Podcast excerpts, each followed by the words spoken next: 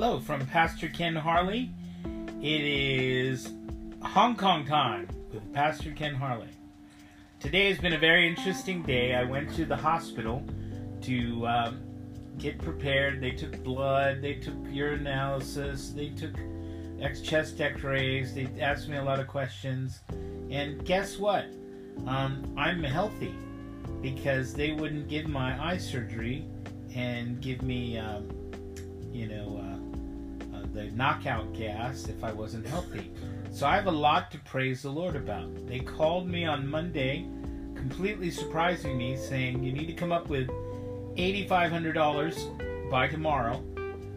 You know, so less than 24 hours. Um, but then, so that they can repair a diabetically destroyed retina in my eye, repair blood vessels, and I have a chance to have my left eye healed by the doctors and by God's favor. So, whatever happens, it's an interesting experience. Again, for me to be at the hospital, one of our friends who's been sick in the hospital, she was right next door, a few doors away, and she needed encouragement because she's been there for six days and nobody has the time to come and visit her, and it's very lonely. Uh, so the Lord allowed me to use her, not to use her, but to visit her and be her friend. Okay, let's see. I'm using this recording.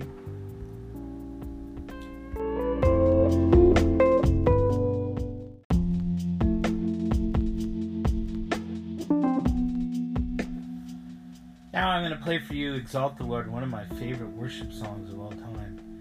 Because when you're in the hospital, and I was cold all day today and waiting for doctors and going all over, I had my phone, I could talk to my wife, she's been sick, and I could feel love from her and feel concerned and love her and let her know that I loved her. And but most of the time you sit in the bed and it's cold at the hospital and you just wait. We wait. And this is really how we are in our lives. We are waiting for God, waiting for something good. But the Lord is faithful to us. Don't give up.